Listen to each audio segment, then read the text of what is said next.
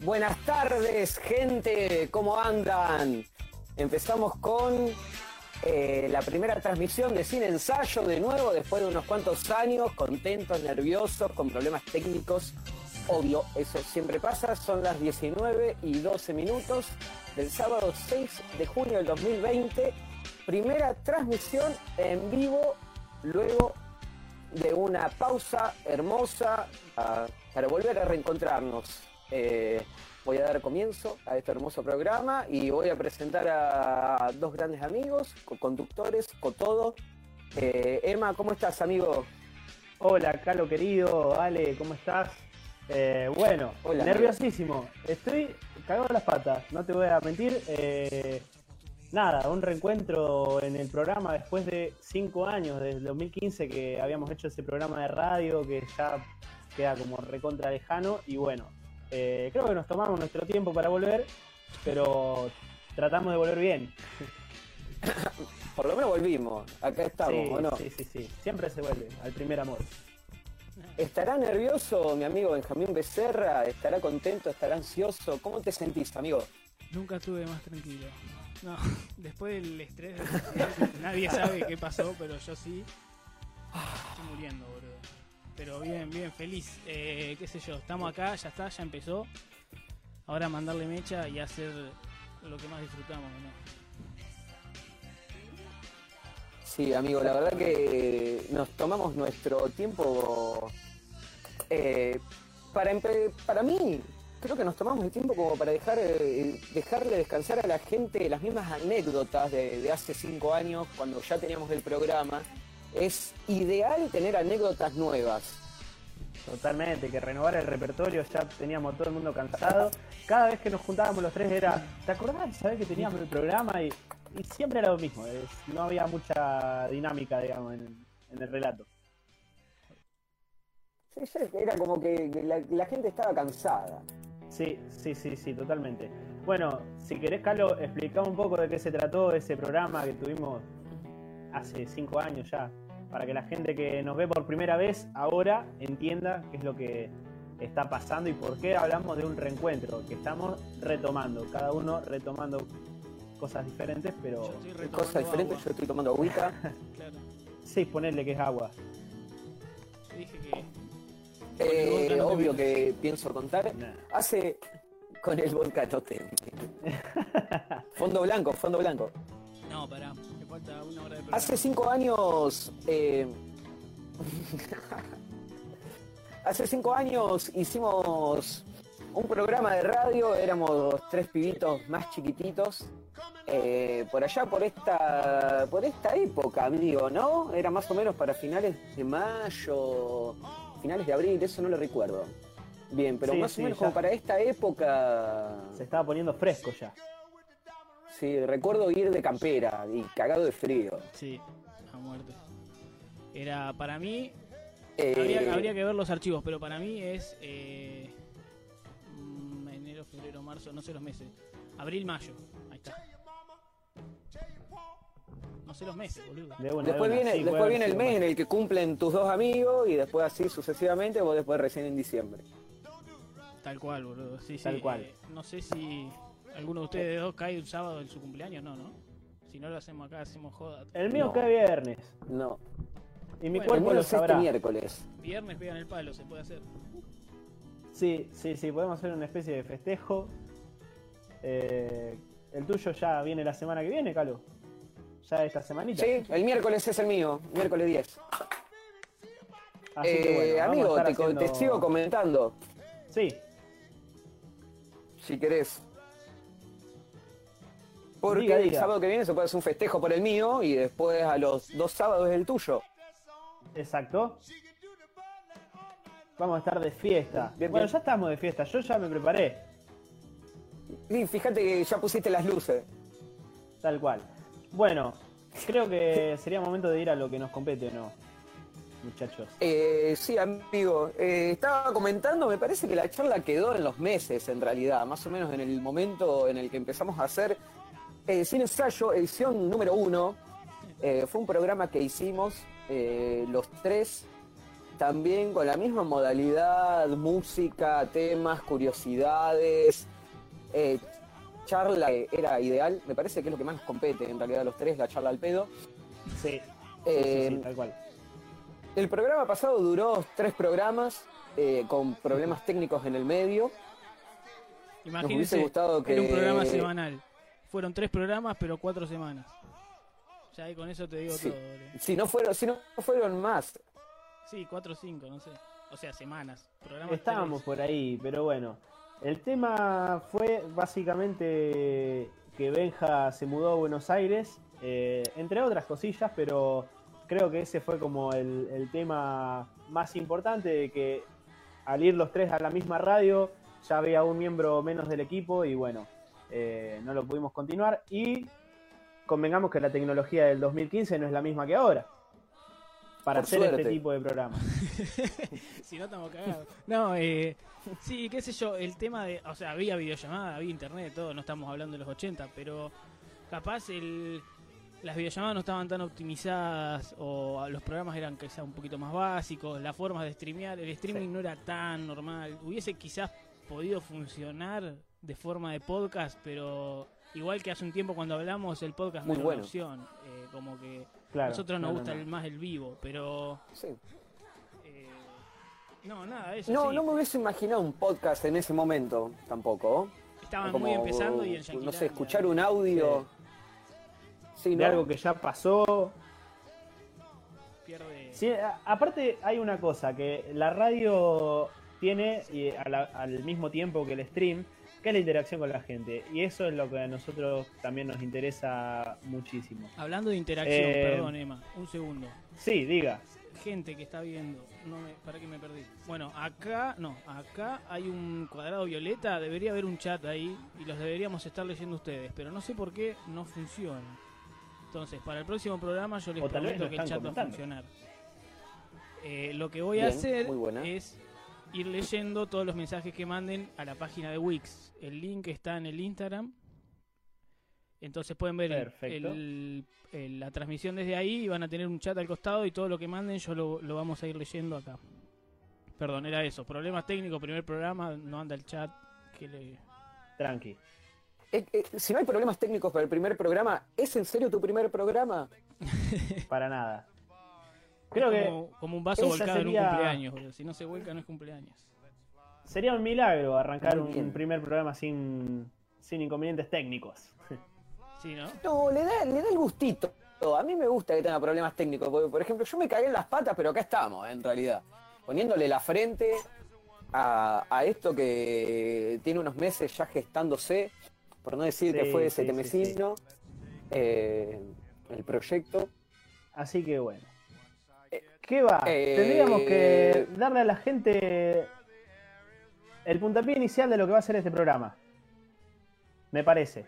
Sería el momento. Bien, ¿querés, ¿querés que vayamos con el primer tema? Vamos con el primer tema para que la gente vaya adivinando. No vamos a decir qué es, pero que vaya suponiendo, al escuchar las primeras tres estrofas, los primeros tres acordes, se van a dar cuenta al toque. Ahí vamos con Shaggy How Rocks de Elvis, el mítico Elvis. Espero que la gente haya suponido, haya supuesto, haya superposicionado posiciones encontradas y haya podido adivinar en realidad más o menos de qué viene, que haya superpoblado su mente de conocimiento al haber escuchado esta hermosa canción de Elvis, más o menos como para ir eh, adivinando de qué viene el tema del, del primer programa. Vamos a hablar del rock, vamos a hablar del mediado del siglo pasado, vamos a hablar cómo nace, el que se encuentra, eh, pensemos que y curiosidades, hace... cosas raras, cosas insólitas que han pasado que la gente las merece saber. La gente merece sí. saber el, el, el real el de la música. Amo que la gente merezca saber el chusmerío. El chusmerío sí. que valga la pena, no chusmerío cualquiera. El chusmerío de Elvis no es chusmerío de cualquier lógica. El chusmerío de Chuck Berry, de Little no, Richard, de, de qué sé yo. Bueno, ya veremos. Jerry Lee Lewis. No voy a, no voy a spoilear más. Calo. Eh, spoiler alert, sí. ¿dónde nos ubicamos para hablar del rock, eh, del rock and roll? ¿En dónde nos ubicamos? En realidad no, nos ubicamos en una posguerra directamente, como para empezar, eh, finales del, de la Segunda Guerra Mundial. Segunda Guerra Mundial terminó en el cuarenta y cinco y ya se venían en Estados Unidos tensiones raciales de, eh, de derechos ganados en los afrodescendientes dentro del, del país más imperialista, en realidad. Eh, sí, podemos hablar que recién en mil novecientos cincuenta y cuatro se terminaron de cerrar una cantidad de derechos civiles que fueron directamente para los afrodescendientes, la ley de integración racial, que en realidad en Estados Unidos, la parte blanca de Estados Unidos y la parte poderosa, la conoció como las leyes Jim Crow. Es como para empezar a, a, a entender bien también el pensamiento poderoso que tenían. ¿Y por qué se llama que así? Tenía.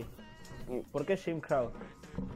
Jim Crow en realidad era un personaje, era un famoso personaje del siglo antepasado en realidad, del mil ochocientos, es un, nació en mil ochocientos treinta y dos, eh, y fue un personaje que hacía un actor blanco interpretando a eh, una persona afrodescendiente pintándose de negro la cara y haciendo movimientos extravagantes, eh, y también mostrando, viste, eso que hacen con...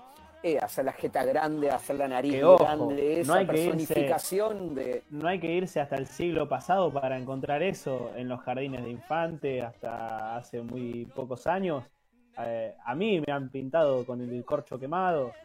Eh, para pintarme los labios, imagínate, tuvieron que quemar tres corchos. No les alcanzaba. A mierda. Sí. Y eso, me tuvieron que poner. No solo una... eso, sino que fueron tres vinos. Fueron tres vinos antes, previamente. para, y para... no sé quién se los tomó los tres vinos. No sé quién se los tomó los tres vinos. No sé qué ha, qué ha hecho la seño en esos días. Eh, lo que sí me pusieron una como una polera, porque si tenían que taparme el cuerpo también con corcho quemado, no terminaban más. Era bastante rollizo cuando era chiquito y, y bueno, hubieran, hubieran tenido que meter la majuana ya. ¿Eh? Sí, sí, sí, sí. No, qué lindo un nene con cachetes. No. Lo era, lo era. Hay fotos ahí, las cuales me dan mucha vergüenza, pero hay, hay. Eh, bueno, para tu curiosidad, con Benjamín nos conocemos de los tres años, así que hay fotos de los dos en el jardín. Juntos, haciendo cualquiera, boludo. Qué momentos. No sé quién mantiene esas cosas. Juntos, hay que no, no, fuera, voy, voy. Si está mi vieja viendo todo esto, buscame alguna foto, porque para el, el próximo programa las traigo. Exactamente. Tiene Por que favor, haber vieja, foto, tiene que haber foto, porque tiene que haber. Tiene que haber. Bueno, nos quedamos con lo de Jim Crow. ¿Qué había pasado entonces? ¿El tipo era un actor eh, blanco que se pintaba de negro? Era, era un actor blanco, en realidad era un espectáculo que se había hecho famoso y ya más o menos para el, finales del treinta, de mil ochocientos treinta, se había empezado a utilizar el término Jim Crow peyorativamente hacia los afrodescendientes. Eh, hasta el mil novecientos cuatro, que en realidad sí. Eh, eh, siguieron habiendo conquistas de derechos por parte de lo, del colectivo afrodescendiente, eh, le seguían diciendo las leyes Jim Crow. Es hasta el mil novecientos cincuenta y cuatro que termina de cerrar todos estos sucesos, eh, termina, lo digo medio entre comillas, porque nunca terminó, es más, los podemos ver eh, actualmente con, con el asesinato de, de George Floyd. Sí, sí, eh, lamentablemente... Eh... El tema del racismo es algo que se viene arrastrando desde muchas generaciones atrás y, y creo que desde antes de, de lo que nosotros nos podamos imaginar. Eh, pero bueno, nosotros estamos hablando de esto porque queremos hacer referencia al rock and roll y claramente el tema del racismo y de la integración racial tiene que ver una parte clave eh, en la formación de lo que sería después el movimiento del rock and roll. ¿Qué pasa? Sí, tal cual, eh, amigo.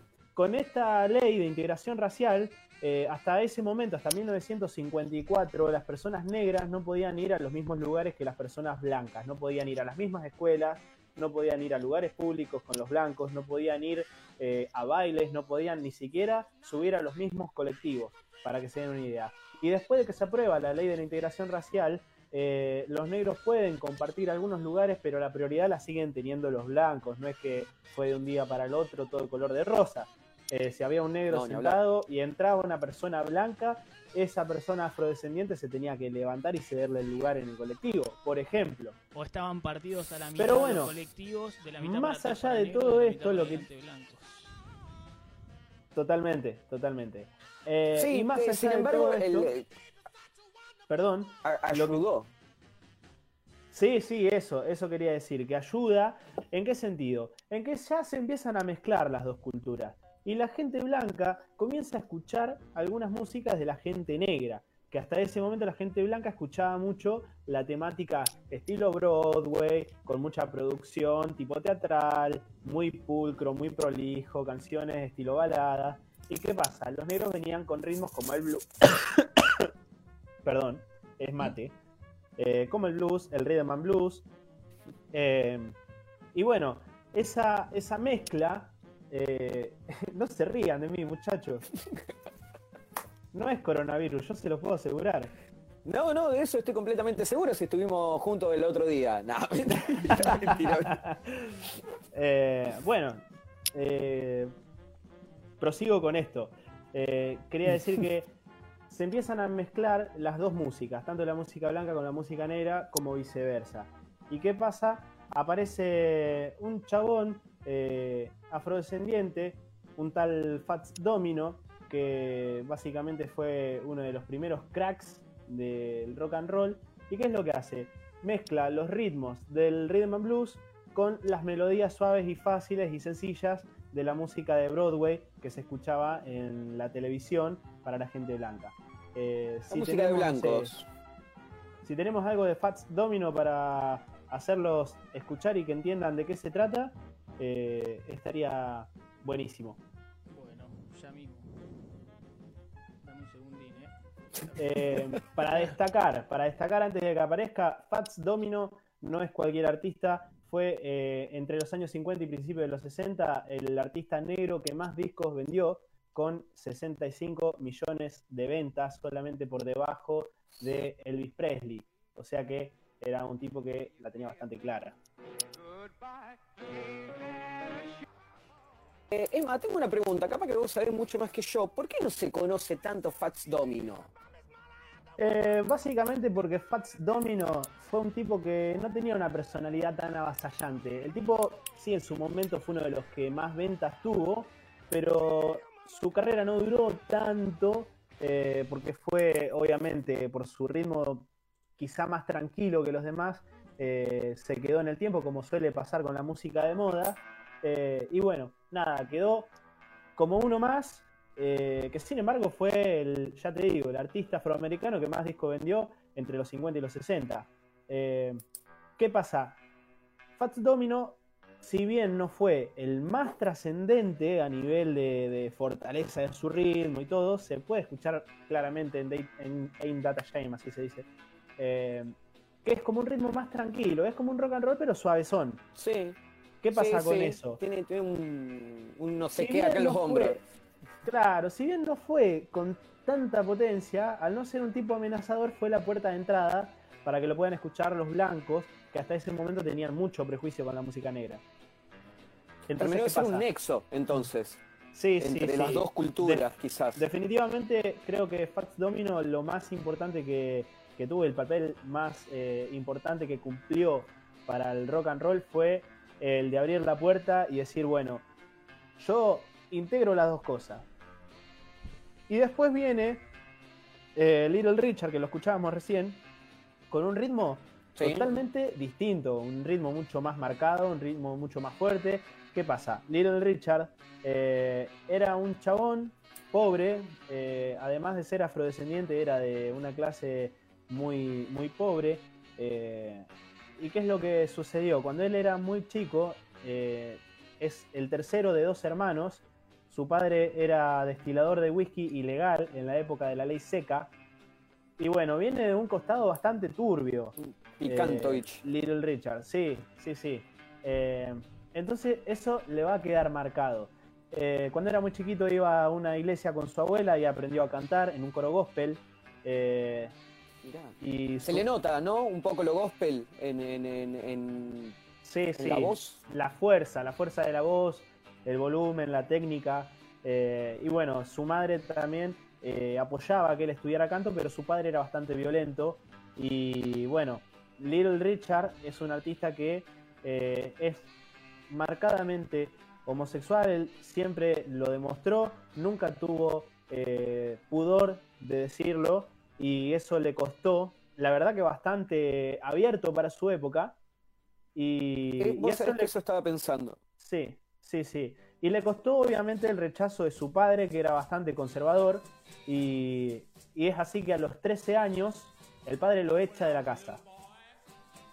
Eh, Little Richard la verdad que sintió que eso fue una liberación más que una carga, y, y cuando tiene trece años se va a Nueva Orleans a cantar en bares, en la calle, en las esquinas, eh, hacerse un mango, viste, pasando la gorra, hasta que en un momento lo, lo ficha un tal Johnny Johnson eh, y se lo lleva medio es de... Para anotarse.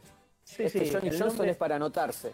El nombre de Johnny Johnson es para anotarse. Después termina siendo el arreglador musical. Que alguien lo resalte. Es un pianista eh, muy grosso que, que le da la mano derecha y le dice, bueno, tenés un talento tremendo, yo quiero que vos lo aproveches esto. Entonces Johnny Johnson fue el promotor musical de, de Little Richard. Y Little Richard, ¿qué pasa? Dice, bueno, yo quiero mostrarme, quiero expulsar todo lo que tengo por dentro y, y tampoco me puedo olvidar de mi pasado. Entonces él dice, incluso en una entrevista lo dice, de que el ritmo que él presenta en sus canciones, que es con bastante agresión, con bastante fuerza, tiene que ver eh, con el pasado eh, violento que sufrió por parte de su padre y por la vía del tren que pasaba por encima de su casa, que él decía que era como un chaca, chaca, chaca, que para él le significaba un ritmo, y ese ritmo es el que traduce después en sus canciones. Se, le, eh, se puede decir que entonces es eh, no solo otro pilar del rock, y con esto voy a hacerme una autopía. Sí. Lo, lo voy a hacer claro y conciso, voy a hacerme una autopía. Eh, se puede decir que fue Little Richard uno de los pioneros, uno de los pilares del rock, uno de los pilares eh, en, en la melodía del, del, del nuevo rock, ya el paso completamente del rhythm and blues al, al, a la mezcla completa de vivencias. Y con esto en realidad quiero redundar directamente en la pregunta, la consigna que tenemos para el día de hoy, para que la gente vaya respondiendo. Eh, pues nos gustaría saber eh, ¿qué es para ustedes ser rock? ¿Qué es el rock en este momento para ustedes? ¿Y cuándo fueron más rock? ¿Cuándo se sintieron en, en la plena? Vos, sí, eh, sí, sí. Benja, ¿pensaste la respuesta de esta consigna? ¿Tenés, se te ocurre algo? Yo ¿Qué creo es para que vos sí. La verdad, el rock, en esto, individualmente? Eh, uy, ¿qué es rock? No la, esa no la estudié, profe, pero recién dijiste, ¿cuándo fueron más rock? Y yo te podría decir que hay dos momentos, uno muy cortito que duró minutos y otro que es como más un, unas, unos años. La época de, bueno, gente que no sea de Pergamino quizás no entienda, ¿no? Pero la época que íbamos a, bueno, Don Pedro, todo que sea de Pergamino lo conoce, es, es el, como el templo del rock, como si fuese obras o cemento de Pergamino, ¿no? El lugar donde siempre hubo bandas rock y sí, quilombo sí. lindo y cuidado y copado. Eh, una época que, bueno, vos, Calo... Hubo, hubo eh, vos, Calo, quilombo, quilombo y... no es lo mismo que irresponsabilidad. Oh, eh, eso. Que, por eso, había quilombo, es, había banda, es eso, polvo, había una responsabilidad. Pero nadie bardeaba nunca. Eh, bueno, una época que vos, Calo, yo y nuestro otro amigo, el Viru, eh, íbamos todos los fines. Que se está viendo, le mandamos un beso. Obvio. Eh, íbamos todos los fines a ver lo que sea. A lo que sea y a estar ahí y a ranchar y todo. Para mí ese es mi gran momento rock, que tampoco era rock quilombo tipo pomero rock. No, bueno, era tranca, pero mi gran momento rock. Y otro... Buena comparación. Eh, y otro sí, sí. gran momento, que el que te dije más corto, quizás, eh, cuando tocó Chabón... Me dijiste unos minutos. Sí, Chabón y La Gaya. Chabón, la, ban la banda donde Calo tocaba.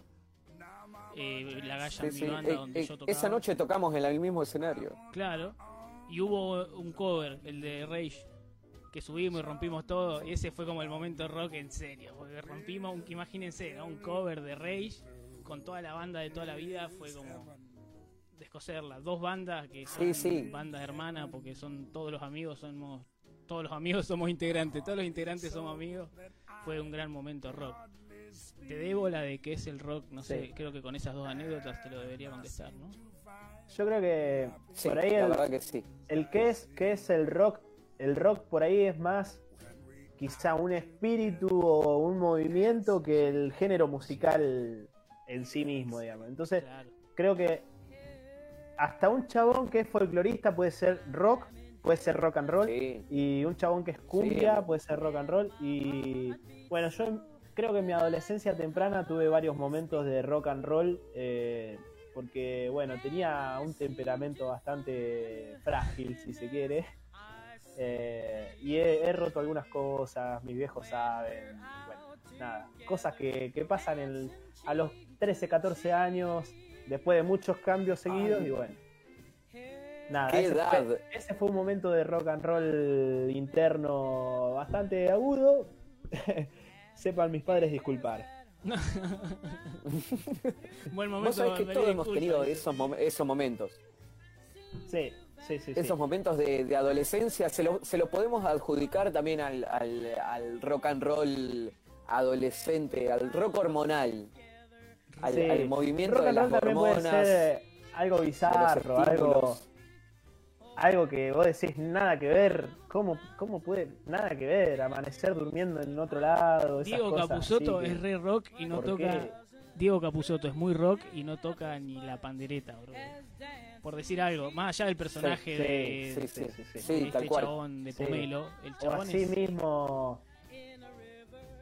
El Piti Álvarez es, eh, más allá de la música, es en esencia lo que puede ser el, el rock and roll, digamos. Es todo lo que está mal el chabón como persona. Todo lo que está y, mal. Ahora encanado, ahora encanado, ¿superó los niveles del rock o, lo, o, los, o los bajó? Es como que, bueno, pará, antes, antes, de, antes de haber matado a este chabón, yo estaba en un nivel siete sí. de rock. Vamos, vamos a poner sí, una métrica. Yo estaba en el nivel siete del rock. De cuatro metros, esas cosas. Eh, bueno, y volando del noveno piso es rock. Eso es rock. Entonces, bueno. Poniendo ya esto en contexto, quiero que la gente nos responda en el Facebook y en nuestra página, eh, ¿en qué momento fuiste vos más rock and roll? ¿O qué es para vos rock and roll? ¿O en qué momento lo sentiste así como que fuiste, chao, este fue mi momento de rock and roll y no me importó nada? Pueden ir Bien. comentando, Oye. perdón, pueden ir comentando, mandándonos en la página, si los mandan por la página, por el chat de la página, los leemos ahora en Facebook. También quizás voy a intentar hacerlo. Pasa que con esto de que nos mató el chat está complicado, pero bueno, vamos a leer todo lo que podamos, que es lo que queremos, ¿no? Interactuar siempre con, con el público lo más que podamos en vivo. Perfecto, perfecto. Si no, pueden ir viendo nuestras redes, que nosotros ya venimos desarrollando una serie de contenidos que nos encanta. Eh... La verdad que veníamos bastante moviditos, eh, y tienen para interactuar la gente que todavía no nos conoce, eh, largo y tendido con la cantidad de publicaciones, eh, así que vamos a seguir tirando contenido a las redes porque eso es lo que nos gusta y en realidad es lo que nos da la posibilidad en este momento. Eh, hay, más, hay más pilares todavía, no me quiero olvidar de nadie, ya hemos nombrado a... a Elvis de una manera muy prematura, siendo que cronológicamente todavía no estaba como en el auge. Elvis, le falta todavía un poquito de cocción. Estaba manejando el camión aún. Sí. Elvis... Eh, hablamos... Muy...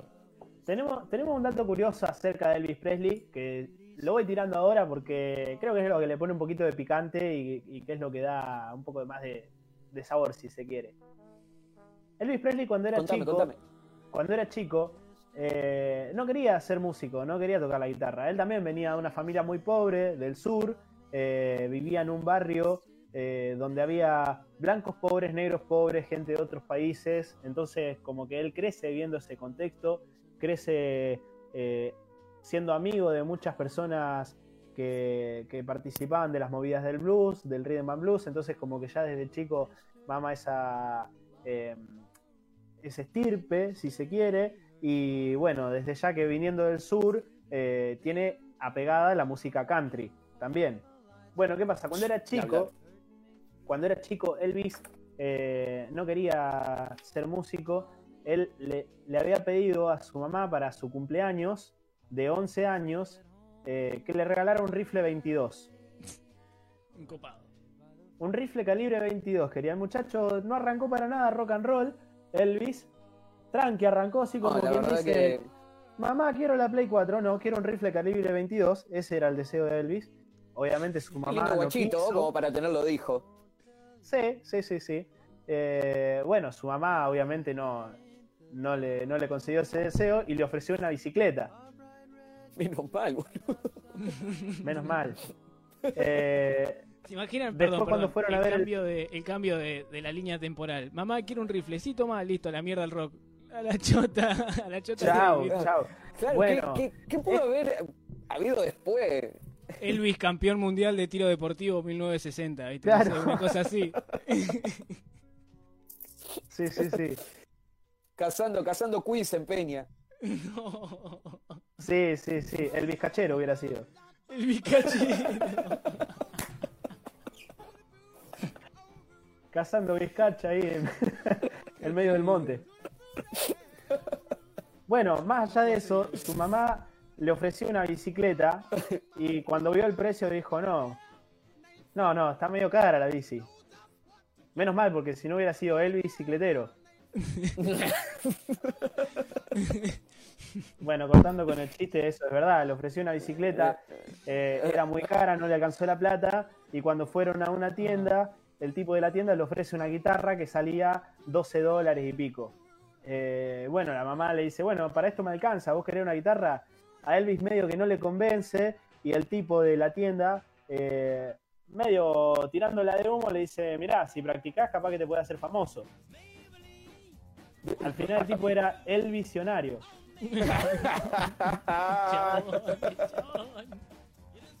No podía. La cuestión no es que, bueno, ey, esa frase ey, le, le quedó... tenés que dar un porotito, le tenés que dar un porotito a Elvis, boludo, porque te dio el chiste a mansalva. Sí, sí, podemos sí. seguir afanando de acá dos o tres programas. Sí, totalmente. Te quiero ver hacer el chiste con el nombre de Kid Richard, boludo, a ver. No, no, tanto no, tanto no. Y eso bueno, que son nombres fáciles. Hablar de algún sí. nombre, no sé, israelí.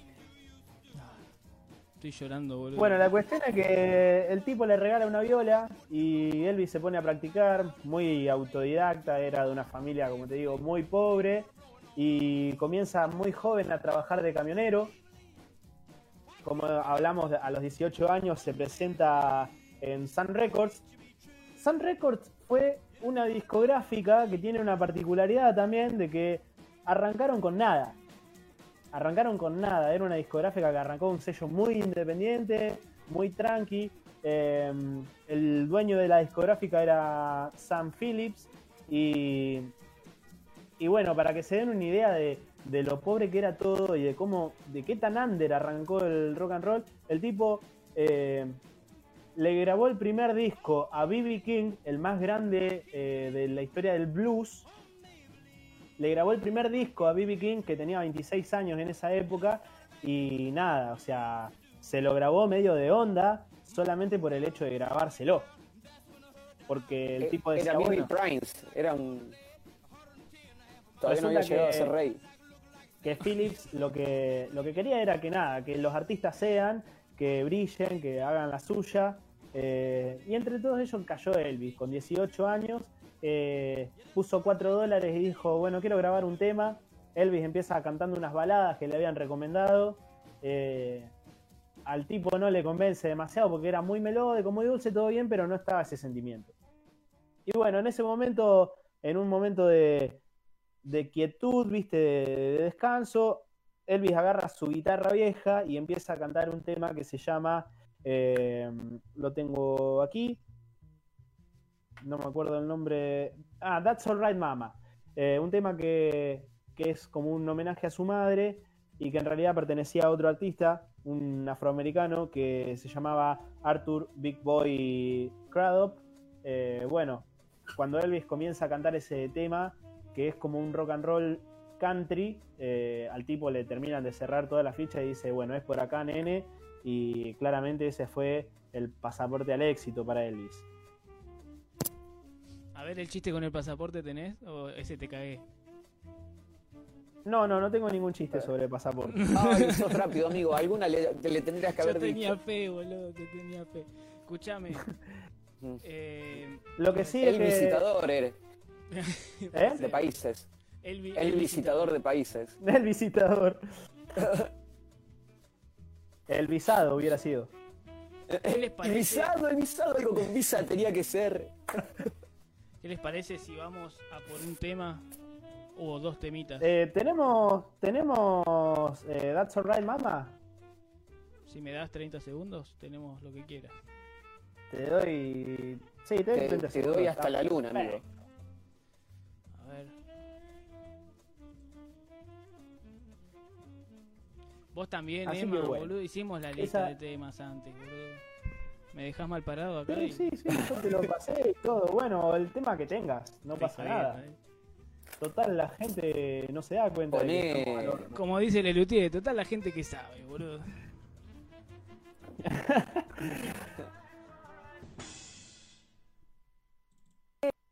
De temas, amigo, qué par de temas. Se iban Tutti Frutti de Jerry Lee Lewis y Rock Around the Clock de Bill Haley and the Comets. Eh, otros, dos, eh, otros dos pilares de los mediados de los cincuenta. Fueron dos terribles eh, músicos transgresores para ese momento. ¿Qué te parece Benja o Jerry Lee Lewis? Eh, como músico o como persona. como, como persona, músico. Deja aquí los que desean mucho de esta persona que estamos hablando. eh, realmente, sí. no, eh, hablando en serio, muchísima de toda esta gente que estamos nombrando, de hecho la mayoría te diría que todos menos Little Richard son personas, como personas dejan mucho que desear, como músicos son todos crack y eso lo sabemos y nadie lo discute, pero pero como personas sí. Uf, complicado. Jerry, para dar un ejemplo, así Maradonas como, Maradonas, ahí me encantó Maradonas al tojo. Para dar un ejemplo son de Maradonas de Jerry Lee Lewis. El chabón es blanco, ¿no? Vamos a poner en contexto porque hay gente que capaz no le conoce la cara. Jerry Lee Lewis, blanco, rubio, fachero, un crack. O sea, eh, eh, hablándolo como así. Sí, muy, sí, sí, se entiende. Chabón se entiende. Hegemónico. Eh, le toca, eh, tiene que ir a tocar a Nueva York, ¿no? A Nueva York, y cuando llega se entera que el chabón no era, no era su resi, era telonero de Chuck Berry. Chuck Berry, negro. Violero, la descoció. Para ese momento tenía seis temas en el primer lugar, o sea, había tenido seis temas en primer lugar. Eh, llega y no quiere ser telonero de un chabón negro, o sea, yo soy blanco, voy primero, aparte tengo un éxito en el primer lugar y Chuck Berry no. Y pero Chuck Berry ya tuvo seis. Y no, bueno, yo quiero ir, perdón, la discusión era quién iba último, quién cerraba el show. Claro. claro. Y el representante de Chuck Berry era como, macho, vos abrís. Chuck Berry va después, es así, es Chuck Berry, ya era un grande. Y el chabón entró, dio todo el resi, la descoció, como era Jerry Lee, que realmente era un crack, eh, tocaba muy, muy, muy zarpado el piano. Y cierra con su famoso tema, Great Balls of Fire, que, bueno, grandes bolas de fuego. El chabón termina de tocarlo, agarra una botella de escabio, rocía el piano, le tira un fósforo y se va, y le deja el piano prendido fuego. Y cuando va saliendo una especie del... de molotov casera. Claro, no, así no. nomás como pudo. Le prendió fuego el piano antes de terminar el show. Se dio vuelta, se fue. Y cuando estaba saliendo del escenario. Sí, sí, sí. Cuando estaba saliendo del escenario, lo mira a Chuck Berry y le dice: superá eso, negro. Y se fue. Ese no, era. No. Ese era. Chao. Jerry Lee Lewis. Entonces, como músico, un crack. Los Lima temas Nene son también. Hermoso, lindo nene. Pero bueno, como persona... Sí, otro para criar. Pa. Y Chuck Berry no se quedaba atrás, ay, pero Chuck Berry distinto. Chuck Berry distinto. No te lo puedo creer. ¿Qué? De ¿Qué Chuck Berry sí, Chuck hay algo, hay, tengo alguna data, pero... Sí, yo, la, yo, sé, la... yo sé un par de, yo sé un par de, de, de giladas, pero sí, para, sí. ¿Por qué para vos es distinto? Si la tenés sí, que No, no, a ver, Jerry Lee eh, tenía esto, o sea, primero el, el odio hacia una persona negra, que vos decís, en esa época era normal, pero bueno, chabón, ya se estaba empezando a hablar de que no, o sea, no sé, aunque sea en esa época está mal, digo, no porque algo esté claro. bien, eh, sea bien visto en una época significa que esté bien. Mm. Y sí, Chuck Berry sí, era uno analiza una... el contexto, sabemos que en ese momento el contexto social era completamente diferente o no al que es ahora. Para pensar en casa, chicos. No, bueno. Y... sí, con tarea, vamos. Chuck Berry tenía más sus propios mambos, o sea, sí... Uy, me golpeé con el micrófono. Sí tiene, tiene un par de flashadas con, con mujeres, lo cual no está bien. Eh, que de nuevo, en esa época era un... era normal, no significa que esté bien, pero era normal. Y pero después el resto, o sea, más allá, más allá de lo de las mujeres, el resto eran como mambos suyos, cosas re locas como tener un parque de diversiones en la casa y no sé, gastarse toda la guita en cualquiera. Pero digo, Jerry Lee era... Después también Jerry Lee, teniendo veintipico de años, se casó con una chabona de trece, estando casado ya con otra loca más. O sea, como que sí, tiene todos esos mambos. Sí, le... Todos, la ¿no? historia de, de ahí encima que la chiquita, o sea, el tipo se casa con una mujer que era cuatro años más grande y después medio que durante una gira tiene un romance con una nena de trece que además era la hija de su primo. ¡Qué hijo de yuta! Y que su primo era, era el bajista de, de la banda. No, o sea, en serio, vos me estás diciendo en serio. El primo era el bajista, que... se casa con la... un chabón, un lindo, un loco bárbaro. Ahí está, a eso nos no. referimos cuando hablamos de rock and roll, o sea, al tipo no le importó absolutamente nada. No, nada, ni ser un violín.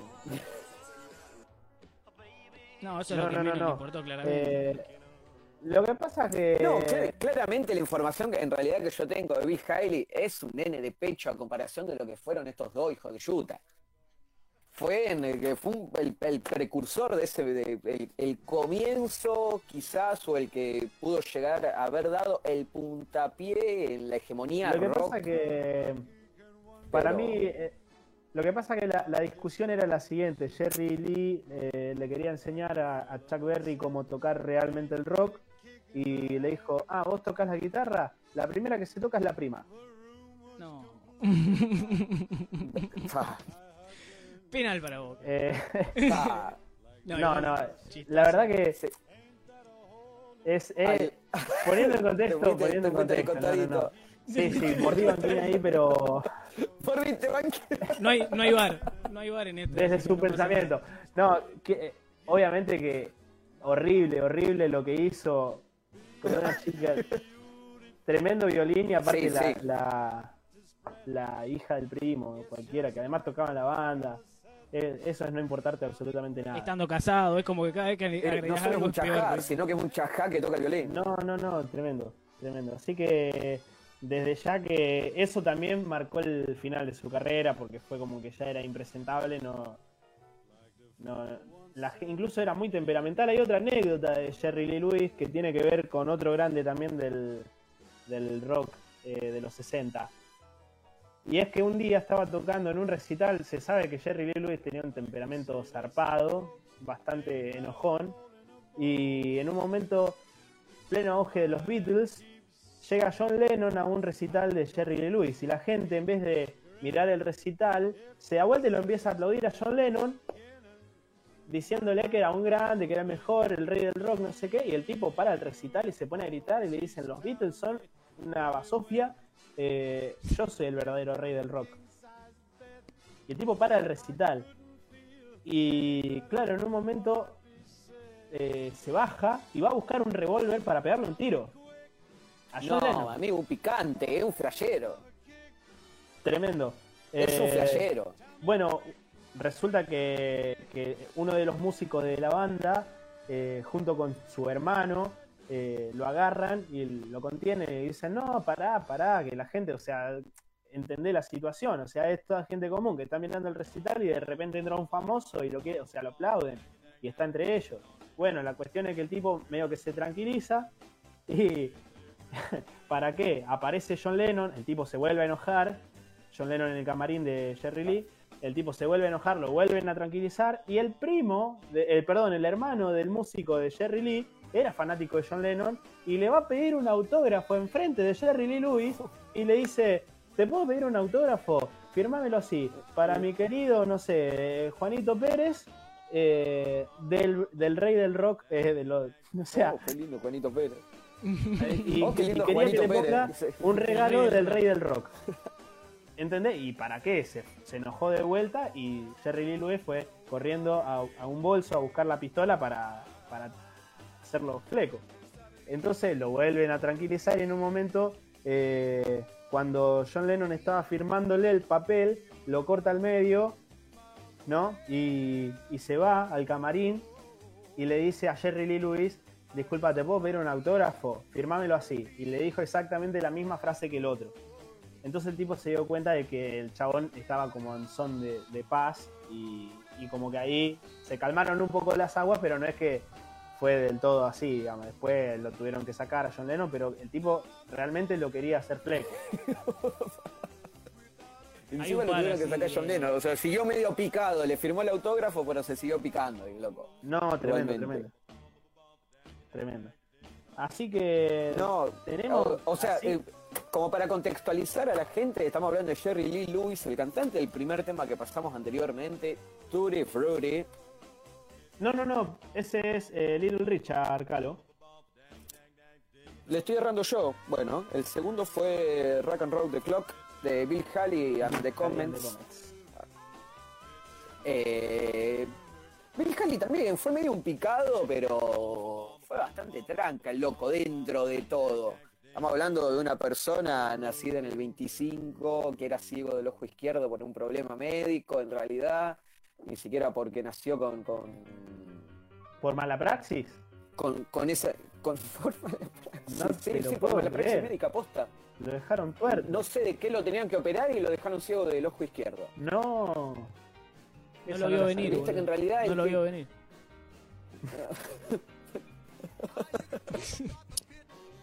Y bueno, era... Eh, no se podía. Eh, eh, establecemos una comparación y una cercanía ahí también con Jerry Lee Lewis, donde pone el ojo, pone la bala.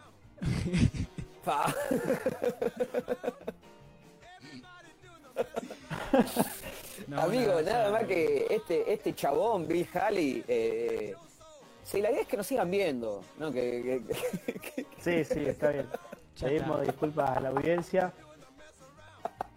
Es que entendimos demasiado lo que era el rol y, y nos estamos mimetizando con la, con la trama.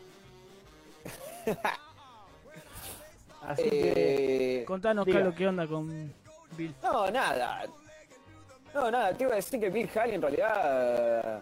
Nació de padres músicos, el chabón ya venía, ya, ya tenía la música en la sangre. El, el papá tocaba el banjo y la mandolina y la mamá tocaba el órgano. A los quince años ya salía a hacer gira de country por, por, por el país. Nada más que a los veinte se cansó y dijo, bueno, che, quiero cambiar de rumbo. Y se terminó metiendo a laburar en ese momento en la radio local. Pero estamos hablando que se metió a laburar en el medio en el que se estaba gestando la creación del rock directamente. Él es el, el... Hace unos años hubiese dicho que es el autor, pero en realidad es el intérprete, un co-escritor de eh, Rock Around the Clock. No es un tema que haya escrito él, ni que haya compuesto él, pero él fue la persona que hizo el boom. Y eh, a él, en realidad, él estalló eh, musicalmente por eh, porque el tema Rock Around the Clock, que ni siquiera es suyo, salió en una película famosa como que marcó en ese momento a los adolescentes de la posguerra. Mirá, yo tengo una, una anécdota personal con respecto a eso y ahora viendo algunos comentarios en el Facebook, tengo un comentario de mi vieja diciendo, me recuerda la infancia que escuchaban mis viejos. Y, y yo creo que también eh, con respecto a eso, mi, mi abuelo era un tipo que escuchaba mucho folclore y cantaba los chalchaleros y ese estilo. Y, y un día le pregunto, o sea, ¿qué, qué otra música te gusta? Porque quería saber si, él, si a él le gustaban otras cosas.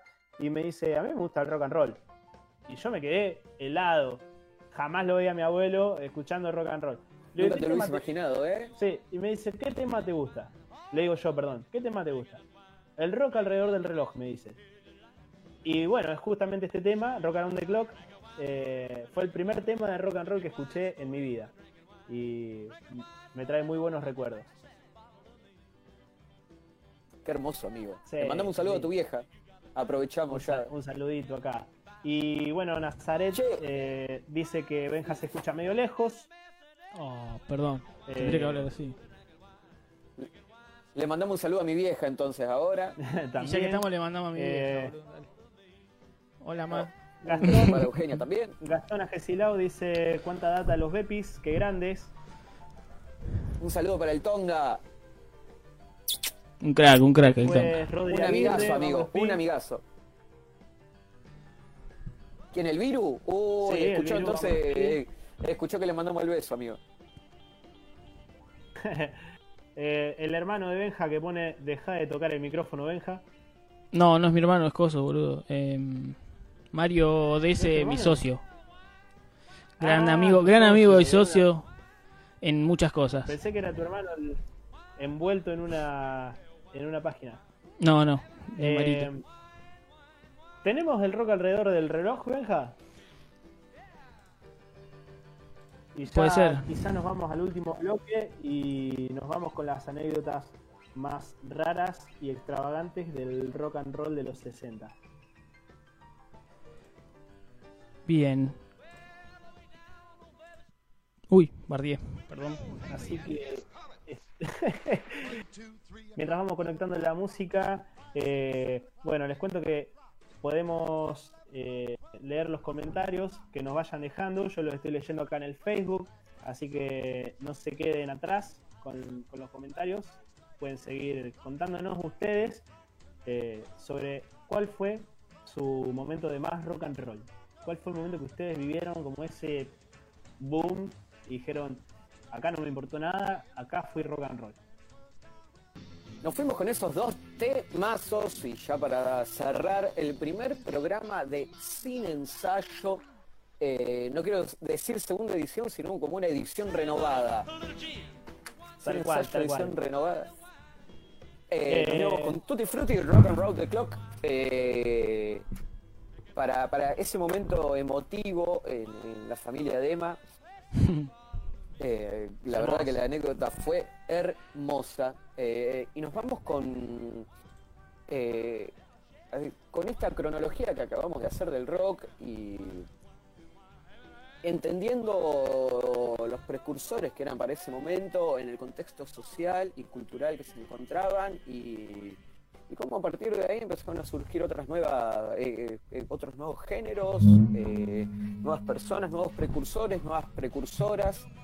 Eh, así que nos parece muy importante empezar a hablar del rock para después seguir hablando de cualquier otra cosa, sí, de lo que sí. se nos eh, lo que pensemos puede llegar a nacer de la mezcla cultural que se hizo en Estados Unidos eh, con la creación del rock, eh, de cómo las dos culturas, la, la blanca y la afrodescendiente, eh, se mezclaron para, para esto. Tal cual. Y después, sí, bueno, sí, también sí. Eh, quizá reflexionar sobre que eh, por lo general el rock, más allá del, del movimiento social que, que conllevó, también puede acarrear algunos, eh, dentro del ideario de la gente, eh, algunos conceptos como la violencia que obviamente no son los que compartimos. Eh, Queremos decirlo que más allá de, del chiste y de todo lo que podamos decir hablando de gusto quizá, eh, entender que la, la violencia no lleva a ninguna parte, eh, la violencia solamente lleva a más violencia y que, que el rock and roll no es eso. El rock and roll tiene que servir como un espíritu de quizá de lucha, de revelación contra las injusticias y no pasarse sí, de la raya sí, sí. y volverse en, en convertirse en violentos y en descarriados como, como en las anécdotas que estamos contando, que ojalá que sean siempre solamente anécdotas y que no, no sigan ocurriendo. Lamentablemente hay veces que ocurren y bueno, es momento para replantear eso y tratar de reconvertir para que en el futuro no siga pasando. Sí, amigo, aprovecho. Eh, eh, a mí me parece, dale, claro. No, amigo, por favor, por favor. No, no, le iba a preguntar, ya habiendo explicado qué pensaba Emma del rock, eh, perdón, sí, habiendo Emma explicado qué pensaba del rock, preguntarte a vos, Calo, cuál es tu, qué es el rock para vos y cuál es tu momento rock. Eh, ah, lo cagué, mirá. Vos sabés que sí, me cagaste. No lo tenía pensado y me había hecho un poco el boludo, eh, porque habíamos ido para otra cosa después, eh, cuando les pregunté a ustedes hace un ratito. Eh, pero cuando reformulábamos o, o formulábamos la consigna, yo también caí en cuenta de nuestros catorce, quince años, Benja, eh, nuestras primeras salidas eh, musicales, las primeras idas a ver una banda. Eh, con Benja compartimos quizás el primer recital, por lo menos el mío. Fuimos a ver Escape en el dos mil trece. Zarpado. Eh, a, a Ferro. Sí, a Ferro. Fue en Ferro, amigo. Sí, sí. Estaba a mi hermano Ferro también. Bro. Explotó. Estaba tu hermano, estaba Valen, una amiga nuestra también que se escapó. Eso era rock, ¿me entendés? Eh, claro, en eso, bro, sí. Se escapó de la casa. Eh, y... Valen. Se me escapó. Había lo de una amiga, se iba a Buenos Aires en recital, volvió a cualquier hora. No, tremendo, Valen. Eh, eh, eh, en ese momento para nosotros era rock, estamos hablando de unos pibes de catorce, que es eso. Sí, sí, hoy sí. Vos me preguntás qué es rock y creo que qué es rock es eh, un asado, una charla al pedo. Hoy tengo como otra concepción eh, quizás de lo que para mí es hoy rock. Eh, sentarme a hablar al pedo, una birrita, un vinito, un asadito, un choripán, un, un, hablar al pedo, un cigarrillo con mi viejo, eh, un abrazo con mi vieja. Yo creo que el rock es eh, me abarca mucho, mucho de mis cosas, porque sin embargo agarro el bajo y lo que para mí lo que yo hago es rock. Eh, y salgo y me abrazo, me abrazo a mi mascota y eso no deja de ser rock. Es más rock. Pero me interesa saber qué eh, me interesa saber qué dijo la gente, si la gente comentó, si la gente interactuó. Eh, estoy buscando acá los mensajes. Eh, por lo pronto tengo acá muchos muchos aplausos, muchos saludos. Ah, eh, Diana Dai preguntaba, pidió por favor que resolviéramos la, el misterio de de la silueta del día de ayer. ¿Quién es la silueta ah, del día de ayer? No, no, decirle que no, decirle que no. Eh, ya pasa un día, sí, puede lo, ser. Lo vamos a resolver, puede ser. Lo vamos a resolver. Eh, la silueta del día de ayer fue el gran Wolfgang Amadeus Mozart y algunos comentaron Madonna, Michael Jackson, así, cosas del... Hubo igual un par de correctos, ¿eh? Bien ahí. Sí, sí, sí, sí. Se ganaron una transmisión gratis de Cine Ensayo, así que ya la están, ya acaban de usar su premio. Como no gané, no gané con Vivaldi. Vivaldi, eh, bueno, podría haber sido. Vamos con las últimas cosillas. Eh, Diga. Tengo acá algunas eh, cuestiones curiosas, algunos datos que, que la gente quis, por ahí estaría bueno saber, eh, cosas que no hacen a lo musical, pero que hacen a la vida de estos artistas que hay de lo más variado. Por ejemplo, Chuck Berry. Para los que no lo sabían, el que compuso Johnny B. Goode, que es el tema de que tocan en, en Volver al Futuro. Yes. Tuvo un parque de atracciones en su propia casa. Bueno. ¿Un parque solamente, Manuel? Eh, tranqui, el tipo, nada, en su propia casa tenía un terreno de diecisiete hectáreas que se había comprado en el año sesenta y uno. Y el, el treinta y uno de mayo de sesenta y uno abre un parque de atracciones en las afueras de Saint Louis, eh, en su propia residencia. Mirá, te, te digo todo lo que tenía. En su propia casa, ¿no? Un hotel, un club nocturno, un estudio de grabación, un zoológico, un campo de golf, una pileta de tamaño olímpico con eh, forma de guitarra. Y bueno, muchas cosas más. ¿Sabés eh, por qué lo tenía, tenía boludo? Ostentoso. Porque puede, nada ¿Por más que por eso, boludo. Sí, sí, sí. Qué eso, animal, sí, boludo. Bueno, eh, qué atrevido, boludo.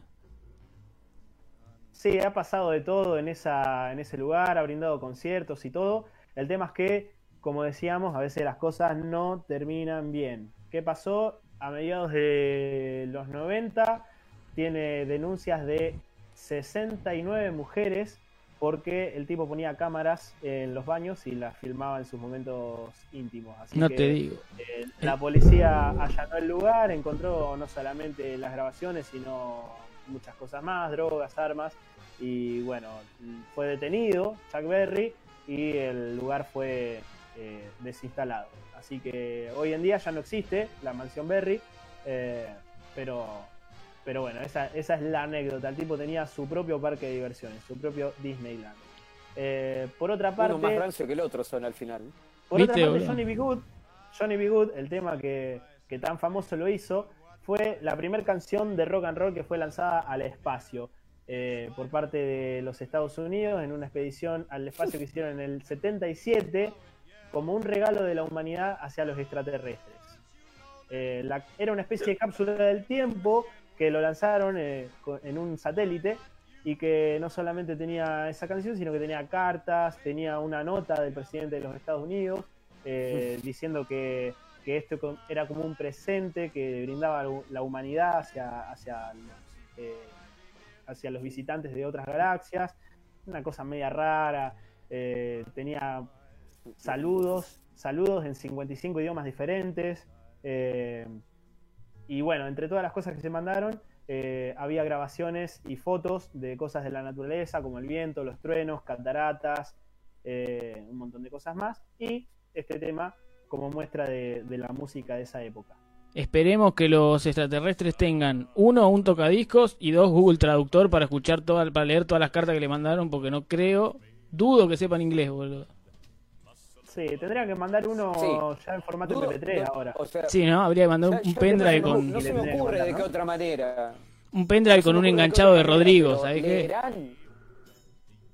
Sí, un enganchado de Rodrigo, algunas del Duki. Un... sí, boludo, unas de Leo Matioli. Oh, eh... amigo, sí... Bueno, y de, después de las más recientes, el año pasado el guitarrista de Iron Maiden, eh, se ve que el tipo es un aficionado a la pesca y, y en un recital que habían hecho a, a finales del año pasado, eh, lleva a su equipo de pesca, como siempre a todos los recitales. Cuando termina el recital tienen dos o tres días de descanso, entonces el tipo se queda pescando. Fue en una gira en el Reino Unido, se pone a pescar en un río y tiene un pique.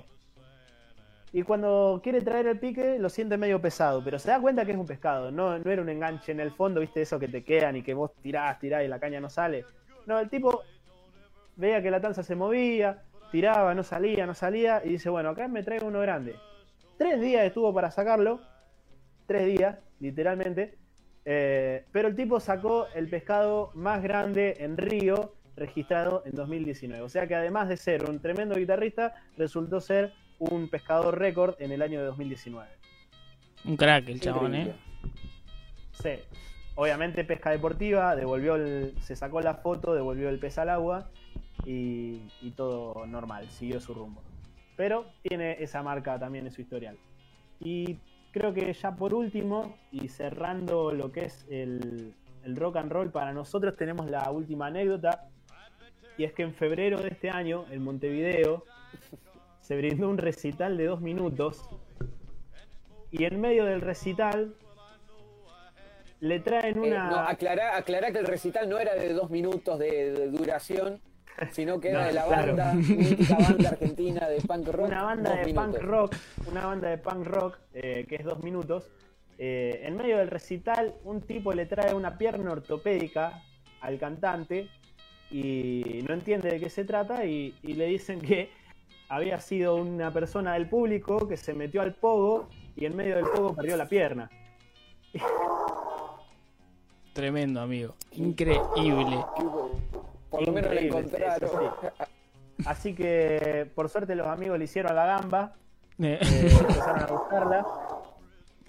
Amigo, el viejo truco de la pistola en la pata de palo. Tal cual, como el superagente ochenta y seis. Igual...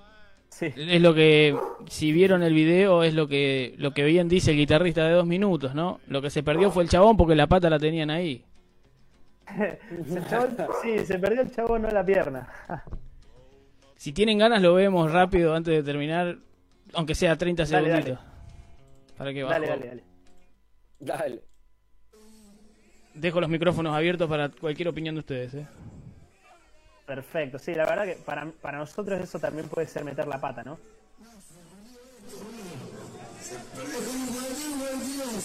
cuarenta y uno cuarenta y dos le dice.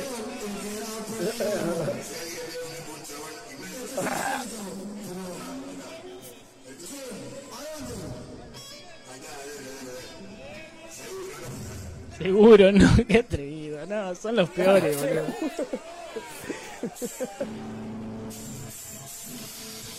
Y por si acaso siguen tocando, ¿no? Y rompiéndola ahí como quilombo. Siguen tocando, ¿eh? Siguen tocando.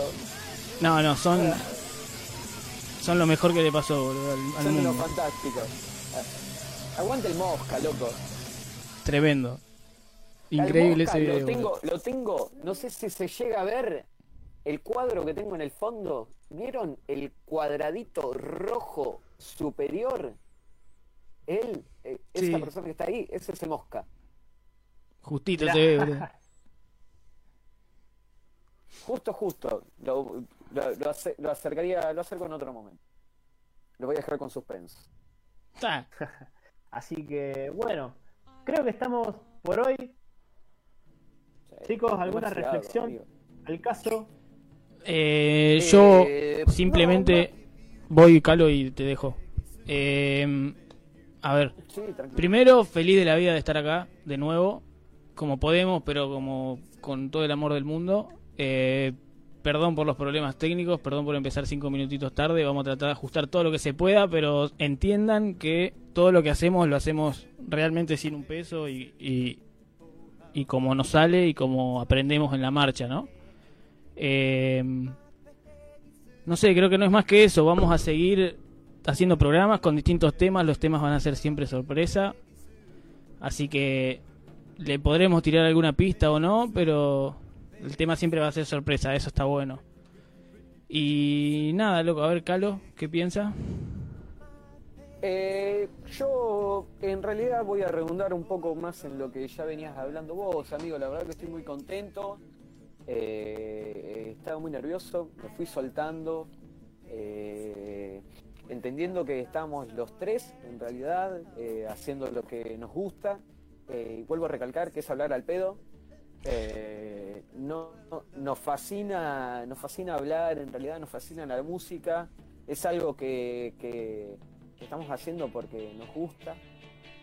Eh, realmente, eh, y espero que a la gente le haya gustado, espero que la gente sepa entender también, eh, que lo hacemos desde, desde, desde nuestros hogares, eh, desde nuestros sencillos hogares para los demás, eh, así que nada, que los esperaremos el próximo sábado, por lo menos para vernos en vivo, y que en las redes vamos a seguir haciendo contenido. Ya a partir del lunes hay cositas nuevas, así que es ideal que, que activen las notificaciones en nuestras redes sociales para que ustedes se enteren, eh, en la primera.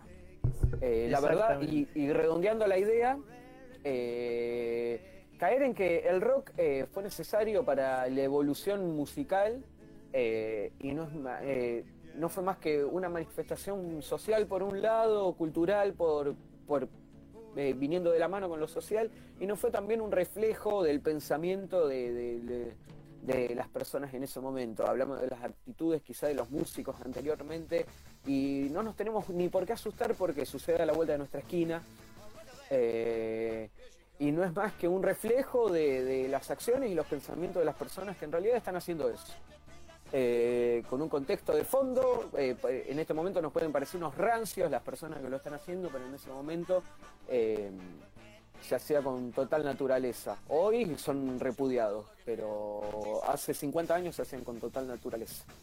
Eh, sí, totalmente. Estoy, no sé qué pensás yo, vos, Emma. Eh, quiero agregar una cosa que hoy, mientras estábamos hablando previamente del programa, justamente estábamos diciendo exactamente eso, de que hoy en día quizá nos cuesta disfrutar del todo de un artista si sabemos que su trasfondo tiene que ver con este tipo de, de actitudes y este tipo de cuestiones que la verdad no están para nada buenas. Nosotros quizá las contamos y tratamos de suavizarlas con algún chiste, algunos, eh, de mejor gusto que otros y otros de mejores que otros también.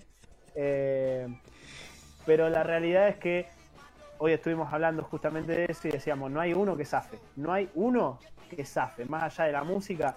Al final el que más eh, aparentaba ser como heavy, que era Little Richard, terminó siendo el, el más sanito, el que nunca tuvo un quilombo mediático, más allá de lo que mostraba en el escenario, que era salir a veces disfrazado de mujer o, o, o tener personas trans en el escenario, que era como lo más loco para esa época. Y la verdad es que abajo del escenario no se le, no se le conoce ninguna anécdota de ese calibre. Así que, bueno, nada. Y por último, decir que también estoy muy feliz y muy contento de haber comenzado de vuelta. Eh, ojalá que podamos ir mejorando también sobre la marcha y, y que en nuestras redes sociales también tenemos ese contenido. Eh, tenemos datos curiosos, tenemos eh, siluetas los viernes para que puedan adivinar quién es el artista que ponemos en el, en el post, y los domingos tenemos domingos nostálgicos en los cuales ponemos un artista clásico que queda marcado en la historia, un artista que lo tenemos en la memoria y, y bueno, siempre lo vamos a, a recordar eh, de la mejor manera. Creo que con esto... Eh, ¿Puedo tirar un chivazo? Sí. ¿Puedo, a, antes, antes de que cierres, eh, para las personas que no me conocen, soy bajista de Loco Lope, una banda pergaminense, y desde Loco Lope también... Eh, hacemos contenido todos los domingos, hacemos un vivo entrevistando a una persona de otra banda, y mañana eh, eh, Loco López va a entrevistar al Cavita, el cantante, la persona que toca el güiro, uno de uno de los diez y el más fachero, la cabeza de Cumbiemos del Sistema, otra banda mítica pergaminense, el más facherito. Cavita, si lo estás viendo, un saludo para ti. Bien, siendo así, gran me voy a tomar el atrevimiento de cerrar yo el primer programa. ¿De qué manera? Emma, vos no te lo conté, a Calo sí. Mi película favorita en el universo es, claramente, Volver al Futuro. Lo tengo bastante tatuado, estoy pensando en hacerme otro tatuaje más, ya sería el tercero, de Volver al Futuro. Así que vamos a cerrar hoy con Johnny B. Goode, de Chuck Berry, tocada por el gran Marty McFly. Si a Emma no le molesta, ¿no? Para nada. Dele. Para nada. Bien. Dele, dele. Entonces... Muchísimas gracias a toda nuestra gente y nada, síganos en nuestras redes sociales, sin punto ensayo en Instagram y Cine Ensayo en Facebook. Nos vemos, people. Nos vemos el sábado que viene.